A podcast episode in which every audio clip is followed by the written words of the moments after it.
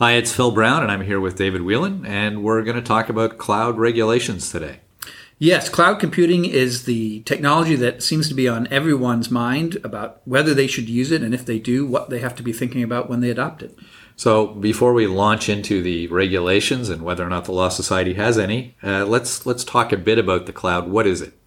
Well, for a long time, it was a marketing term, and it allowed computer providers and software providers to say that they were doing something that was entirely internet based. And so if you logged on to your Google Mail or to your Hotmail account, you were working on a cloud system because it was out in the internet cloud, meaning it was not locally installed on your computer and it wasn't running on a server within within your law firm. Right. So it's running on someone else's computer that technically you would no, not have control over, possibly in another jurisdiction. Exactly, and, and maybe in another country, and maybe in multiple countries if they've spread their services out so that they are available all the time. They might have to have coverage in uh, different continents or at least different countries. And I was just going to say, and one of the reasons people should be aware of it is because uh, most lawyers and paralegals are already using the cloud, whether they're aware they are or not. Right. In many cases, you're using it for your personal life, but you may be using it for uh, some aspect of your, your professional life as well. And that's, for instance, if you're using Gmail or Hotmail or Sympatico Mail, all of those are cloud based delivery. Right. And if you're not, then there's a good chance that your clients are because they may be receiving your email, which you sent from inside your law firm, on a web based email application in their house. Right. So, one of the things that's been coming up uh, often in conversation amongst lawyers and paralegals is, uh, you know, does the Law Society have any regulations with respect to cloud computing? Right, and the answer is no. Right. There are no regulations uh, as such. Uh, there are rules of professional conduct, however, that would apply to cloud computing situations. Right, and they're the same rules that you've had all all along. And what we found with the bar associations and other ethics groups that have looked at this and have come out with formal opinions, uh, particularly in the United States, is that the expectation for lawyers is that they continue to act reasonably and competently and follow the rules that they have been provided for in the past. Right, and specifically uh, with respect to Ontario lawyers and paralegals, Rule 3.3 for lawyers and the equivalent rule for paralegals is that the lawyer shall keep all of the client's information confidential. Uh, and that's in all situations, whether it's stored somewhere else or not. Um, so, the other question that often comes up is Does the Law Society um, regulate or approve of any particular cloud provider? And there are many cloud providers who would love to have a law society or a regulator sign off on the product that they provide, but the, the answer is that no, the law society does not uh, uh certify or recommend any particular cloud provider. In, fact, not just cloud providers, we don't really recommend or approve of any particular software or vendor of anything. Um, so, maybe a bit about um, the, the, one of the fundamental issues here in, in dealing with the idea of cloud computing and confidentiality is you're really trusting client information to someone other than yourself.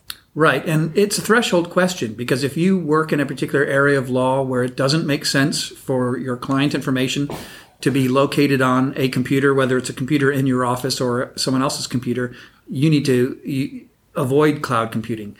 Um, and then if you do have client information, you may decide that there is certain information you're comfortable having in the cloud and certain information that you aren't. And so it's not an all or nothing decision to go into the cloud whether you choose to put your to-do list up in the cloud or your email or whether you decide to synchronize documents that relate to the operations of your law firm and aren't client uh, confidential at all or whether you decide to put your entire practice up in the cloud the rules that apply will, will, will still apply no matter which type of content you put out there. Right. And, and so one of the things you have to be aware of when you're putting anything in the cloud is, is the user agreement you have with this third party. Uh, you need to own the information as the lawyer or paralegal. Right. And uh, it's important that you have the ability to get access to that information at any time. So if your cloud provider has a way for you to export or to download the information, you should be doing so on a regular basis, just in case they become unavailable for whatever reason.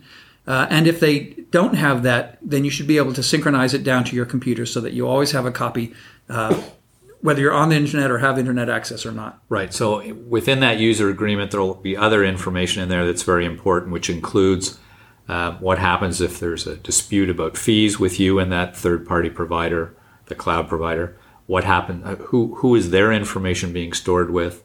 what happens to your information if their business goes under, and what happens to your information if you terminate your relationship with them. How long do you have to recover that information?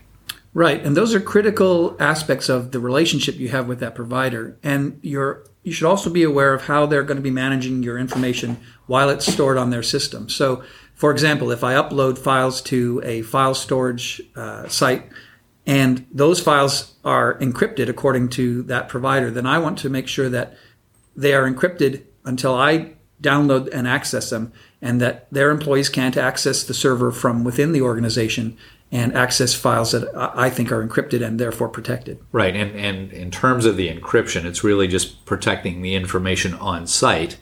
Uh, because if a, an authority comes along with, with lawful authority and says, "Here's my search warrant," they're going to turn over the encryption keys immediately. Right, and someone once asked me, "Was the encryption that was used on one of the cloud providers I was discussing enough to block the National Security Agency, the NSA in the U.S.?" from getting access to it. And the reality is that probably not is the answer to almost any encryption uh, utility on any cloud service.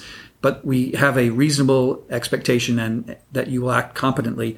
And so you really have to approach it from that perspective. What is reasonable and what is competent for your practice and for your confidential information. Right. And and there's also the option if you're only using the, the cloud to store information, if you're not using software as a service or something, you can encrypt the information on your end before you load it up into the cloud. Right, and that would prevent anybody from being able to crack through the egg of encryption that is provided by the provider from the cloud site because you would have an extra, you'd have a belt and suspenders encryption approach. Right.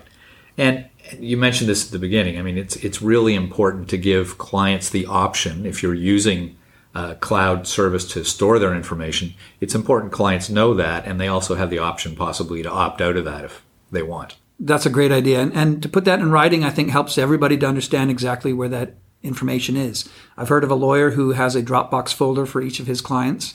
And so he, he is really committed to moving all of his clients out into uh, the cloud and to have them interact with the cloud because those files are being synchronized to their computers. Uh, I think one of the interesting things that cloud computing has raised is the uh, idea that we are leaving confidential information or potential inf- information that talks about uh, client matters uh, and maybe client uh, personal information on the web when we do searches using Google, which is now uh, encrypting, but it does save search history, or when we are sending emails and other things that we might not have thought about in the past. Right. And, and when I say make the client aware of it, it's a good idea to put that information uh, in a retainer agreement, which is your contract with the client, so that they know uh, what your policy is with respect to storing their information, protecting their information, as well as what your policy is in terms of destruction of that information later.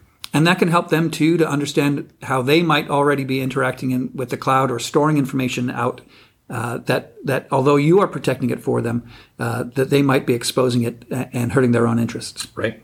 So that's all I have. Thanks very much. Good seeing you, Phil.